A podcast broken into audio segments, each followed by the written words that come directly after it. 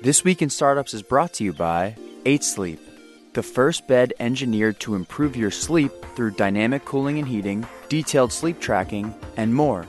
Try the pod for free for 100 days at 8sleep.com slash twist. Dashlane, the leading password manager that safely stores and autofills all of your passwords, logins, payment information, and more, streamlining your web browsing experience while keeping your digital identity secure.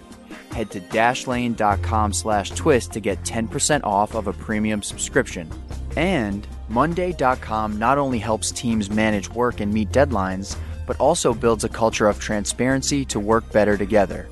Manage all your core business activities in one place. Start your 14-day free trial by going to monday.com slash twist, then use promo code TWIST to get 10% off of a paid account.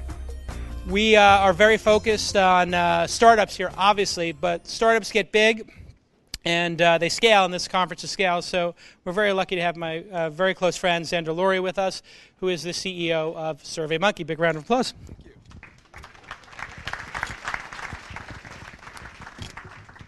So you went public uh, in the last year. Year and a week ago. A year and a week ago. Congratulations. Uh, stock's been up. It's done great, um, and you were able to get out. And now we're looking at a public market that seems to have, um, I would say, been rocked or pulled back on the latest crop of offerings. For founders who are looking and saying, okay, this has some impact on me, obviously, there's a trickle down effect. What is your take on what just happened in the last three months? Well, I think for all the folks in this room who are building and scaling businesses, an IPO is like 0.001% of your cognitive load right now. Like you are so focused on hiring, achieving product market fit, building a sales motion, scaling internationally, unit economics, like all of those things around just hiring people is such a hard effort. And I give you a lot of credit for what is incredibly difficult work. But the rest of the world, the media especially, is laser focused on the IPO market because the media is built around scoreboards.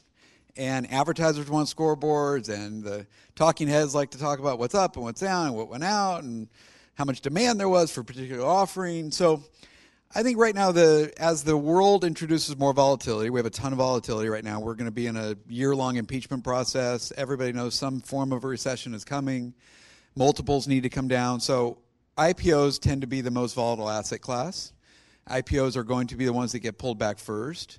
WeWork is essentially an Enron like event, and it will have an impact like that on the industry. And VCs and public market investors will look to punish poor corporate governance, and there's a lot of it to punish right now. So, for folks in this room who are in the early beginnings, like, it, just let it be like media fodder and continue to focus on what you need to do to be successful. And when you're ready to get out in the public markets, if you have a growing business with good e- economics and a diverse and governance focused board and management team, you will you too will be successful. It's just a matter of time. The public markets have worked for American businesses for over 100 years, and there's no stopping. Um, I think that's great, uh, a great arc to kind of explain what's happened. Let's let's zoom in for a second, since it's of the moment, uh, and you mentioned governance. What do you think went wrong at WeWork in terms of governance? What is the lesson that should come from that when founders, let's say Series A, Series B founders, are starting to think about, hey, how do I codify this governance, this you know board of directors into an actual meeting and into actual votes?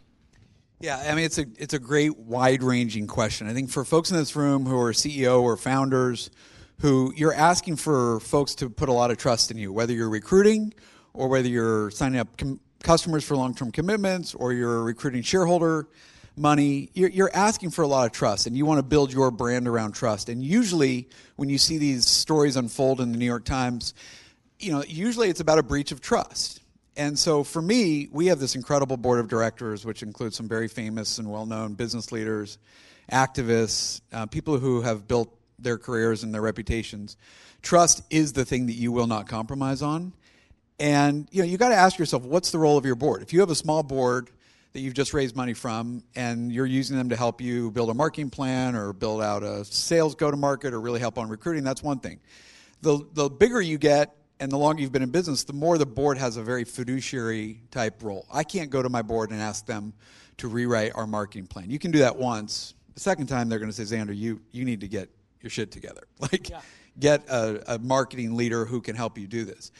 Ultimately, these boards are governance arms. They are there to help oversee the culture of the company, audit committee, comp committee, nom and gov committee. And you, as the CEO, are responsible for who's on that board and what is that board's role? How are they going to help you be a great steward of shareholder capital, build that company over the long term? So, whenever you see these stories of the CEO who it's usually a he and he demands certain levels of controls and it blows up, it is a failure of governance. It's a failure of controls and having the right people around the room to make the kinds of decisions that are going to ensure those customers and those employees thrive over time.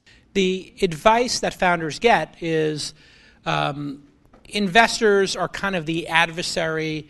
You don't want to have, or there's some of the bad advice they get. You don't want to have a board, push it out. You want to have board control. This is put out there as almost the brass ring. Control your board. Don't have any governance. Push governance out. Crazy talk. Why? I, I mean, how many people in this room have all the answers in this incredibly competitive, dynamic environment? Like, you wouldn't be coming to kiss the ring of Jason for a day if you had all the answers. And so a board of directors is here to help you thrive. They're not your adversary, they're not in conflict with you.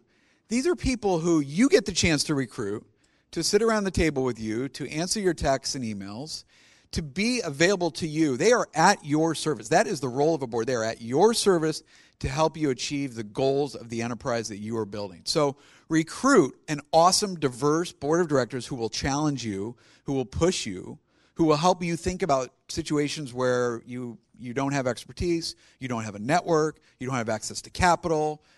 Like, if you have all the answers and you want control, full stack control, you're way smarter than I am, and you, you probably would have already been wildly successful in some other area. These, these control areas where you need a thousand votes to every other human's vote, they usually blow up. It's very strange how this manifested itself um, over the last couple of years. Um, and when you look at WeWork, it's very troubling that the person was allowed to buy, and, and I know this is anecdotal and it's one company, but it is the Enron of our uh, moment. Uh, even more so than Theranos, because Theranos didn't have any tech investors in it. This one did.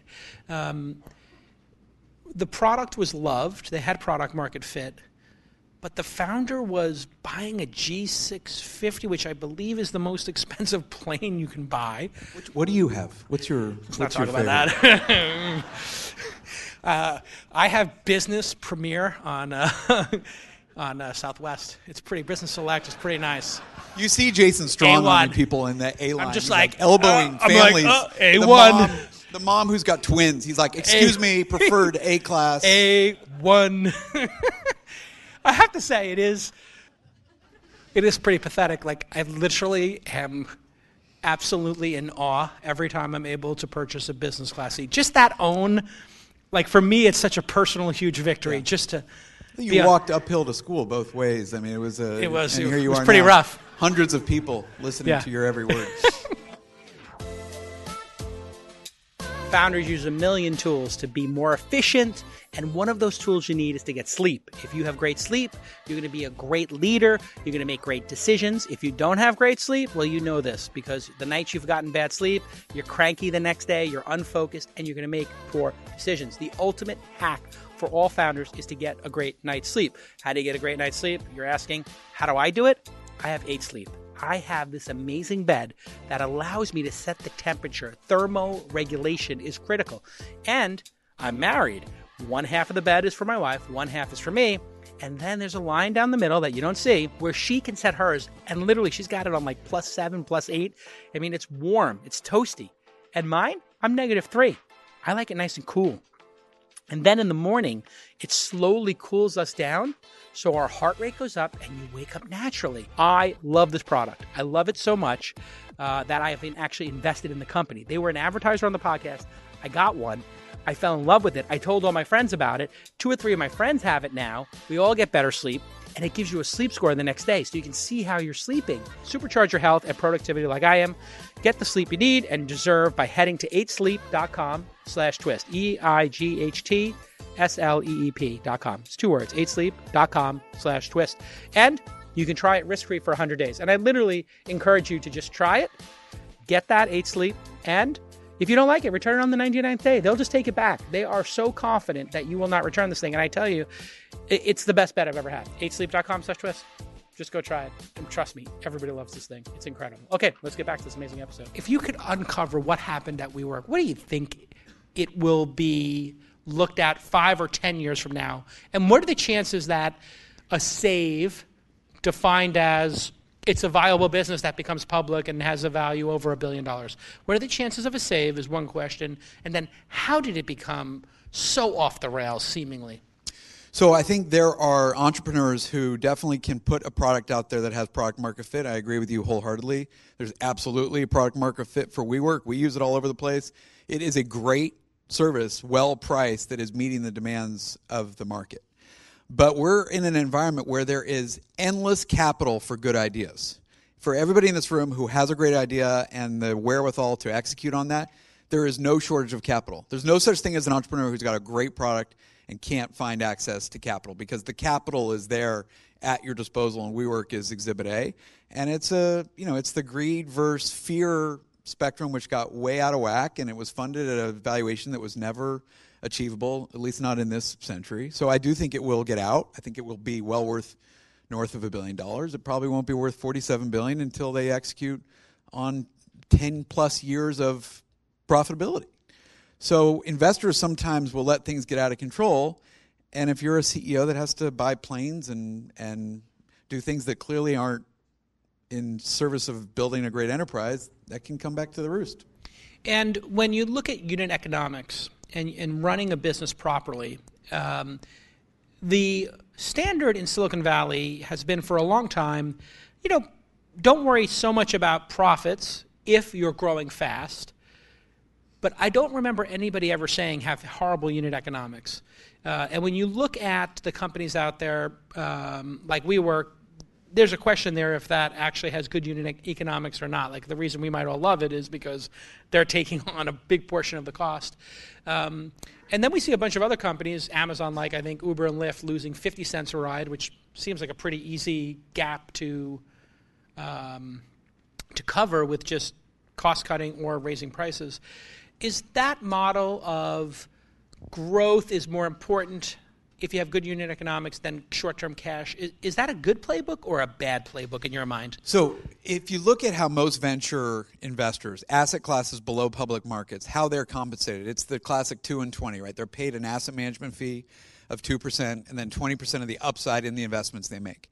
That asset class demands risk, and risk usually rewards growth, and that's why when you get in this, you know, boom boom environment people will say kind of growth, growth, growth, even at the sacrifice of cost.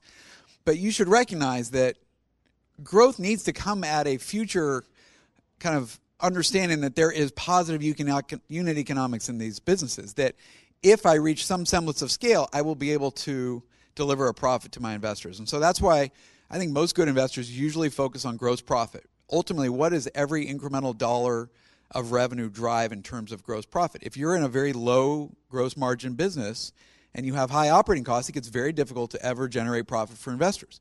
There's a famous article in 1999, I think it was called The Best Business of All Time. It was selling dollar bills for 101 cents. Because you would only lose one cent per dollar and you would have this endless scale business. And clearly, growth is really, really highly valued until the environment looks really rocky. And then all of a sudden people look and say, can this business deliver profitability? If not, it gets thrown to the wolves, and then you ask, what's the floor on this asset? Like, what what should it be valued at? And a lot of them are worth zero.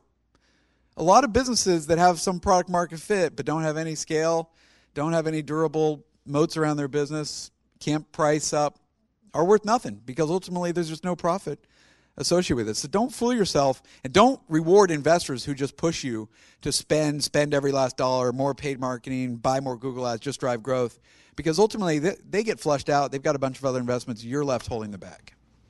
Uh, tell me, what is SurveyMonkey's business today? Um, I know that it started as take some surveys, but I know that you added a bunch of new features and products. What is the business as constructed today? In terms of uh, the current revenue base, and then where is it going in the coming years? Yeah, so SurveyMonkey's mission is to power the curious. Um, we're a 20 year old business. It's a software SaaS business that is largely end user driven. 80% of our revenue is derived from people coming to our website, learning about SurveyMonkey, and then signing up on a subscription to send surveys to collect feedback. And we very much believe we're in this feedback economy, that your ability to harness the feedback of your customers, your shareholders, your patients, your students, your employees to drive growth and innovation in your business is what's going to enable you to thrive. So every day there are hundreds of thousands of surveys sent, 25 million questions answered on our platform every single day. We have over 50 billion survey responses in the largest canonical data set in the world. And we've taken that end user business where we have 17 million active users, paid users inside of a half million different organizations, to layer on an enterprise sales business so that in a large organization there may be 50, 100, 500, 1,000 SurveyMonkey users. And we have, over the last three years, built an enterprise offering that does all the things that enterprise SaaS businesses do with single sign on and enterprise domain lockdown so that we can sell to the CMO or head of HR or head of IT and really help you understand your CX program, your employee retention program. You know, we very much believe that we're in an environment where it's really it's pretty easy to start a business, right? You off the shelf software, you buy keywords, social, you can, get in business quickly, but to build real competitive differentiators and moats around your business, you've got to differentiate and understand better what's going on with your customers, your employees, to ultimately build a sustainable business. And our really good customers, that's how they use SurveyMonkey. So we're going to continue to steer into helping our customers build better businesses, deliver for their customers, their employees in a better way. And how much of that has to do with sort of closing the loop on sales and products? Because sending out a survey is something people do like as a one-off. It's like things aren't working send a survey. But uh, it seems to me that a whole nother class of product development has emerged i think driven by the popularity of net promoter score uh, which is the question how likely are you to uh, recommend this product or service to a friend on a scale of 1 to 10 i think everybody knows what it is here uh, which is something nobody knew then how much of this is not just about being reactive, but doing it sustained every day? Yeah, I'm glad you asked that question. The, the, programmatic use of listening better is what we believe is differentiating the really good businesses. So, how many people have, have used SurveyMonkey or come across SurveyMonkey in the past? Thank you. Oh my lord! Thank you. So, you know, th- that literally was everybody. We we yeah. we tend to have a really good positive brand association. I believe because our software sits between one human being asking another human being for their opinion. And if we've learned anything about sports and culture and politics, people are dying to share their opinions and we're, you know, 25 years into the commercialization of the World Wide Web. And there are billions and billions and billions of reviews on Glassdoors about good employers. If you are paying women in your company less than you are paying men, you are going to be exposed by Glassdoor. If you are pricing your products unfairly or delivering crappy customer service, somebody's going to blow you up on Twitter. Like the the water just goes to the nearest place to be released and the web is really amazing at exposing. So NPS mentions are up 5x on earnings calls over the last 3 years. And we're just seeing more and more programmatic use. A company called Happy or Not just raised $25 million to put green, yellow, red buttons all over the world. They're in every bathroom stall in the airports. Like, who is hitting those buttons in I the just, public airports? No, it's crazy because I just thought I nobody little, even washes their hands and they're hitting the buttons. Exactly. I was like, wait a second, is this a trick question? Because if I click good, it's an intelligence test. It, it was an intelligence test. I was like, clicking good means making contact with fecal material. I didn't know that was going to come up. That was not that I was not. That was you. that was like a 500 to one word on the board. Nobody, yeah, no, nobody thought that. Absolutely, Beagle Beethoven. I just thought to myself, nobody. Who's pressing this? The person who? Yeah, no. So people want to share their opinion. Not, Thanks, Jay. Yeah. Um, people are, and if you are the company that is better at listening, I mean, we, I just came out of a management meeting where we're evaluating our employee benefits for next year.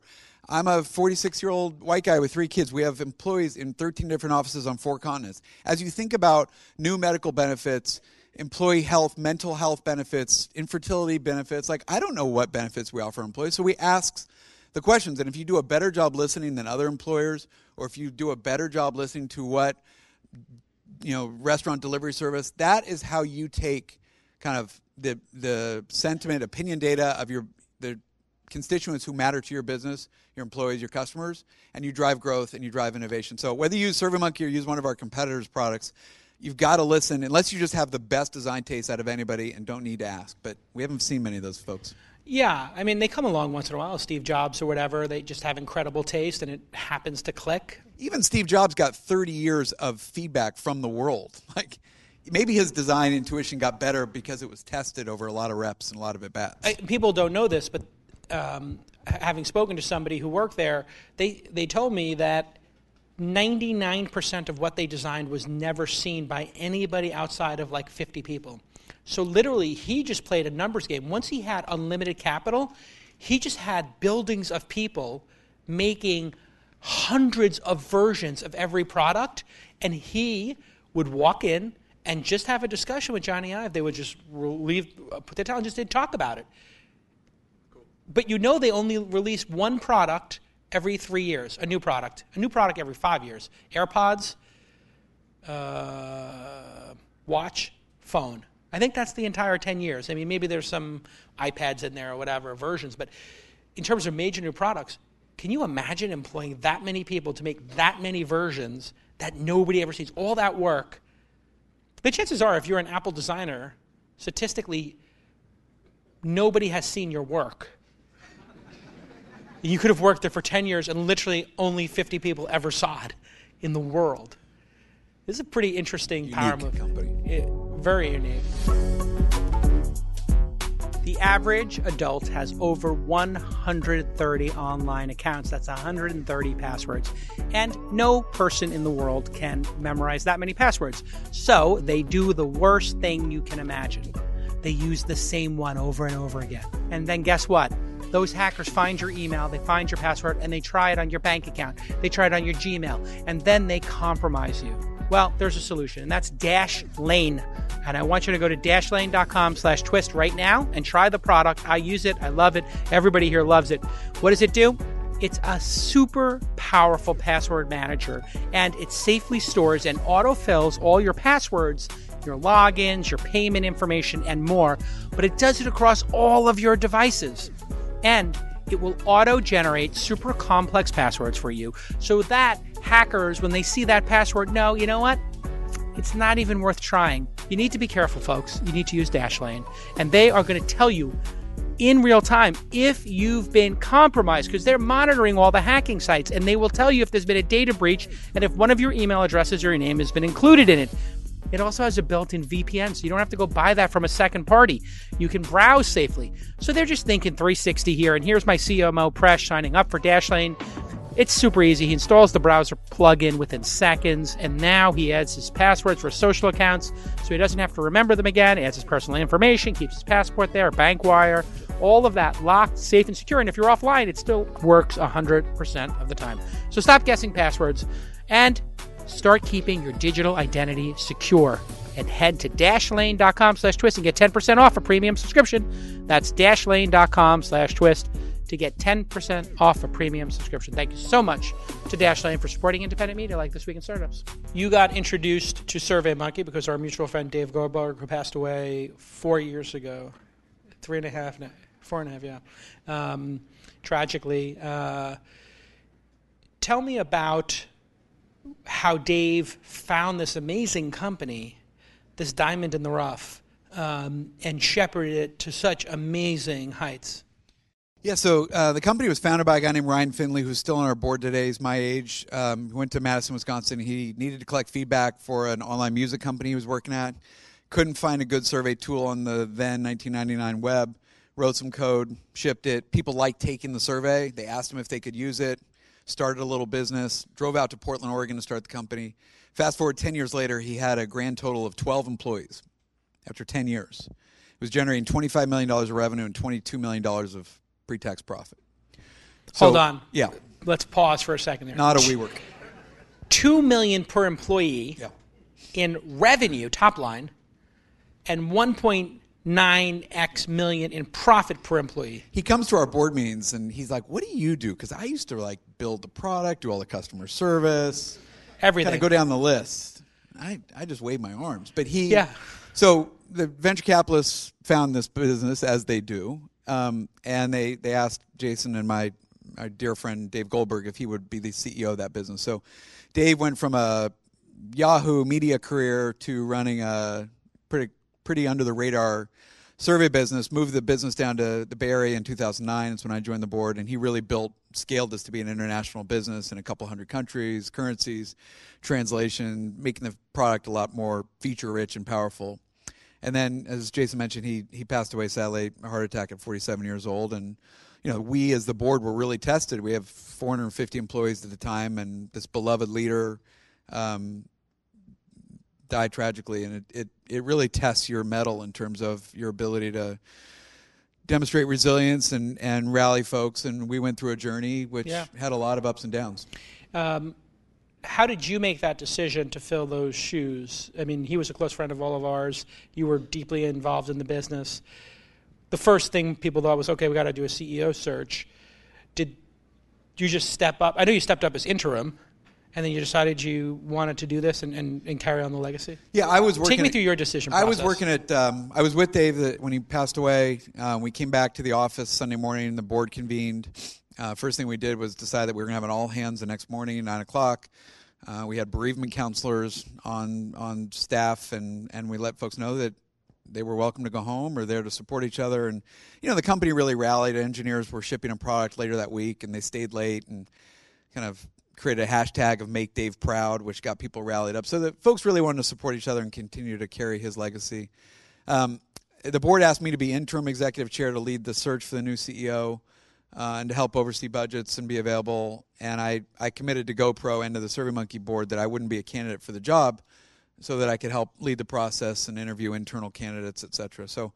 Uh, we we conducted a search. We hired a really seasoned executive from HP to become the CEO. He started a couple months later. Um, it just didn't work out. He was done in three or four months, and the board came back to me and asked if I would take the full time job. And over the period since Dave's passing, I'd really developed conviction about our strategy, and I felt a lot of um, I felt a lot of desire to see Dave's plan carry through. And we obviously had a lot of shareholders and employees that I cared about, so I, I took the job in January of 16. And it must have been an amazing feeling to get the company public. And then to know that Dave's shares in the company, Sheryl pledged them to a nonprofit and foundation in his name. Yeah, so for the folks who don't Is know, my understanding. Sheryl Sandberg is um, Dave's widow. She's the COO of Facebook. Um, they own about 10% of the company, and Sheryl pledged all of those shares, which are worth about a quarter billion dollars, to a charitable trust, which will continue to do great work as she has uh, as she has done over the last several years. Uh, and it was very fulfilling. Um, it's neat. Many of you in the room hopefully will will have that feeling of taking the company you started to go public, and I did not start SurveyMonkey, as you know. But it's an incredibly fulfilling journey to have the lights on the Nasdaq or the big board, and to have the world see all the great work that your team delivered. Um, and it was neat for a lot of folks who spent years building the product, selling the product, to recognize that vision. And you know, one of the great things about going public, it's it's expensive and it's time consuming. That's not the great part. The great part is that accountability and rigor and excellence that it demands of your team. And so while all of you are trying to hire people and drive OKRs and lead management meetings, you know, that when you go public, the the the world kind of helps you because your team feels that pressure and wants to be accountable, wants to deliver, wants to meet quarters and and you know win market share. And going public, you you don't want to do it until you're ready. But if you're ready, I think you will find that it's it's you're playing on the big field, and the lights and the pressure can actually help deliver that performance. And um, you chose to do it the traditional way. Our mutual friend and Dave's mutual friend, Bill Gurley, has been on a bit of a mission to promote the direct listing. Um, direct listings did exist, I believe. You went out after Spotify, which was a direct listing, uh, but before Slack, which was also a direct listing. You went the traditional route. Um, did you consider the direct listing? Um, Yeah, it's a, it's a great question. Uh, Bill Gurley is one of the best investors of all time, and as Jason said, he's been on. He's very focused lately on the importance of the direct listing. We've only seen two of late, uh, Spotify and Slack. Um, they tend to be more popular considerations for bigger companies that have more scale. For SurveyMonkey, we had a pretty unique shareholder base given our age that we had private investors for over 10 years. Uh, we only sold about 14% of the company in the offering. So we thought it would be very important to get help from bankers to go out and tell that story. You go to a nine or 10 day roadshow, you talk to a couple hundred investors. Uh, Bill Gurley very much disdains the large pop that some IPOs get. We had about a 45% day pop, which is to say, did we leave money on the table? Potentially. It's not necessarily clear because you only go public once that we would have been able to raise money at those higher prices in a direct listing. So there is the risk that that kind of early churn and first day trades, you know, creates value to folks who didn't really drive value in the business. We didn't spend a lot of time considering it because we thought a lot of value in going the traditional route and seeing a lot of institutional investors. Uh, but I do think it's going to get heightened focus, and Airbnb and other big candidates coming up will probably put more attention into it than companies that went public over the last five years. You landed Serena Williams for your board. Tell me about that. So, Serena Williams, we were really looking to reshape our board of directors. I am a big believer, and I'm happy to spend time with folks in the room. If you're the CEO, if if the company, if you founded the company and it's your board, build a board that you will be proud to merchandise on your About Us page on your website for when you have a thousand employees. If you have five white men on your board, get to work. Like that's just not a board you should be proud to show all of your employees. It is the ultimate reflection of you, the CEO, of your ability to recruit.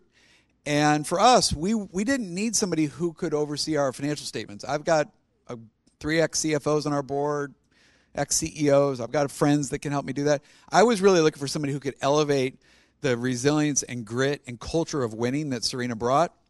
So when I met Serena, a, a mutual friend kind of put us back together. She wasn't on a board. She had won 23 Grand Slams, tied for the most in history. She grew up in Compton with, you know, a low income family, took on the lily white sport of tennis to become the most dominant athlete, arguably, of our time. You know, she, she plays girls today who weren't born when she won her first Grand Slam. She started businesses. She's invested in over 40 businesses. She's been a huge advocate for issues that we care about at SurveyMonkey around uh, equal pay for equal work. And she was really stoked to do it. So it's really fun. She was eager to join the board, and she's been a huge, huge kind of kind of lightning rod for energy.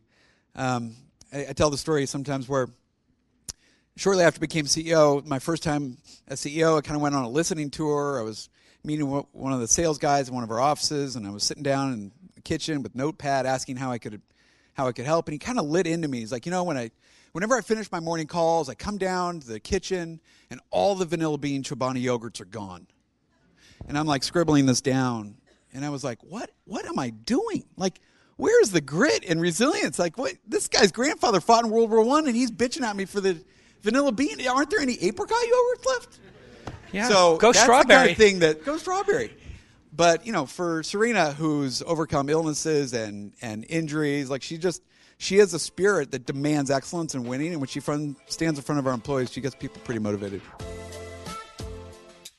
Monday.com is team management made perfect. We use it here at This Week in Startups, and in fact, you may have experienced it yourself. We did office hours. I said, I have this new project, Presh, and Presh and Nick and Charles got to work, and here they are. They made a beautiful Monday board outlining the process and setting up our open office hours. And you can see Presh is assigning tasks to different team members, and he set up a Typeform integration so that we could see the status of our founders and their biggest challenges, which is what they ask about on office hours. Hey, this is my biggest challenge. And then he made the board public on our website so everyone could see the topics that were going to be discussed. And you can see this all at officehours.launch.co slash August. What this does is it makes your organization transparent. Everybody in the team can then help, and you get rid of long meetings, you get rid of whiteboard sessions, ridiculous spreadsheets everywhere with disparate information, and you have accountability. And boy, Monday's got a great mobile app, and it's the perfect operating system for your company to build on. That's why startups love it. Our startups love it. Ben from Neighborly, one of our investments, he uses it to build out new locations. Uh, and Pete Davis from Amchar, he uses it for his marketing projects. They have a ton of templates. And here is your call to action. This is what you are to do right now. You get in front of that computer and you start your 14 day free trial by going to monday.com slash twist. Please go to monday.com slash twist and get control of your organization and let all the different people in your organization contribute to the projects you're working on. Create that accountability, create that transparency, and let people who want to rip through stuff do that work and impress you, the founder. Get that transparency, give everybody a chance to contribute, and go to monday.com slash twist, and you will get 10% off a paid account just by using the promo code TWIST, T W I S T. Thanks again uh, for making great software on monday.com and for supporting independent media like This Week in Startups. Let's get back to this amazing episode. Do you think there is a generational uh, entitlement going on, or when you now that I guess we're both Gen Xers, when we're hiring, obviously millennials, we've had a, a, good couple of decades working together, but this next generation, Gen Z, how do you manage each of those generations? Do you see any trends in why they're coming to work, what they expect from a job or a career? I think for younger folks, they tend to be more mission driven and want to work on something with great corporate purpose. And if you have, you know, we are operating in what is the tightest human capital labor market in the history of humankind. If you're in San Francisco, New York, LA, London, in tech, finance, there's never been a more competitive time. So if you're on the if you're on the supply side, it's, it's a great time to be a young person who's got skills in data science or developer, marketing, sales, etc. And when you have a plethora of choices of where to allocate your time and your resources, you want to work for a CEO and for a company that has a bigger purpose than just making money. And so I do very much agree here with Marc Benioff and others that you have a responsibility not just to your shareholders, but to your customers, your employees, the community you work in. And we're in an environment where you are going to have to show we do more than just deliver a product or service to make money. We have a role, we can help grow your career, mentorship. And if you can't deliver that total employee value proposition, I think you're going to lose out. And so it's easy to paint millennials as lazy or. Yeah, sure. I think that's a company usually that doesn't have a strong enough proposition to attract those really talented young people. Yeah. Hey, as we wrap up, um, Dave was a special guy. What made him so special? I, I mean, the, the, the value I, I take away from Dave every day is to live a purpose driven life. And however you spend your time with your children or your spouse or you're recruiting employees or you're building product, just you only have he only had 47 years here and you know even just as a friend or as yeah. a poker player he everything he did he did with vigor and, and gusto and that's the way you want to you want to bring your A game every day when your feet hit the floor. Like whatever yeah. you're going to do, whether it's fun or work or play or or charity, like get after it. And an unbelievable amount of caring for people. Well said. Yeah. All right. Uh, to the memory of Dave Goldberg, and thank you so much for sharing. Yeah, thanks Zander. for having me. Nice yeah. to see you all. Okay, I'd like to introduce Yossi from Odoo, who's going to talk to us a bit how um, integration enables scalability. So, warm welcome for Yossi, please. Good morning. Um, today, I'd like to talk about something that everybody in this room has in common, and it's how to make our business successful. However, we first must need to understand those workflows and those efficiency matters that we must put in place before getting there. My name is Yossi Jimbernard. I am the head of product communications at Odoo, and I'm right here at San Francisco. And uh, I'm really excited and passionate about this because who doesn't love technology and what things do we need to have in place to make our companies more efficient? But before we get there, let's see exactly um, what we need to have and understand the market better. If we were to ask any Fortune 500 company today what they would do differently when they first started, they probably would say, I think we would have better systems in line. In other words, I would want to have a more scalable system instead of having to redo everything halfway along the way or today. So let's take a look at what that marketplace looks like. First of all, we have these two main columns. On the left, we have traditional ERPs or enterprise uh, resource planning. A lot of us think that ERPs are for manufacturing or large companies. However, these ERPs that we all know, SAP, Oracle, Dynamics, were indeed created with the CEO in mind. And even though they do offer an end to end solution, they may not necessarily uh, be the right solution for us. Why? Well, there's a couple of deficiencies here. Number one, they're terribly difficult to implement. They're not flexible for this medium and uh, small business owner. And also, number three, their barrier to entry is extremely large. These are expensive systems to have. So, reaction to the marketplace against these legacy ERPs was the rise of single use applications. These are applications that we all know. We have Salesforce for CRM, we have QuickBooks for accounting. And even though these specific single use applications are robust, they're excellent in what they do, and they're fairly easy to use, they don't offer an end to end solution. In other words, you need a series of different applications just to manage your business. Just by a show of hands, how many of you use a series of different applications just to manage your business? Yeah. It's a pain point many of us experience every single day. And our companies and our systems internally end up looking a little like this. This is what we call a Frankenstack. You have your customers on one end, you have your spaghetti bowl of various applications, and then you have your company and their objectives. Not necessarily the most efficient way to run your business. How come? Well, number one, there's no native integration here. In other words, a company needs open API connectors just to pull and push data or you have to export or import data just to get information across your various systems. Number two, there's no centralized intelligence here. Reporting becomes a nightmare. We may not know what we have in our shelves uh, at any point in time. We may not know how much has been inventoried or invoiced by our salespeople. Therefore, having centralized intelligence makes reporting that much easier. Number two, or number three rather, these API connectors are indeed expensive. When one system has to upgrade, you have to reconfigure and invest in new API connectors just to ensure that your data is moving the way you need it to. And finally, teaching either yourself disparate systems or your team becomes cumbersome, it becomes rife with mistakes, and data entry could be a lot uh, it could offer a lot of problems in terms of uh, efficiency and unneeded complexity. So, what do we do? We have an all in one solution. In other words, you eliminate the need to have API connectors across the board, across any of your different systems, by having an all in one solution. It's a singular source of truth across your customers, your company, and your internal systems. Now, how is that possible? How is that achieved?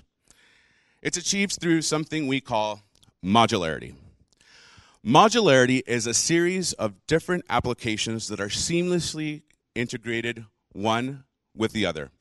They were created just to connect, like Lego bricks are created just to connect, allowing that one source of truth I mentioned earlier within your company. You're eliminating complexity and increasing efficiency. Now, I can talk about modularity very abstractly. However, it's much more impactful to talk about a case study in real life. And for that, we go to VinoShare.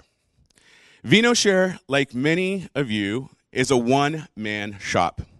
They distribute um, wines from Spain, and they're based in Hong Kong, uh, to their Asian market.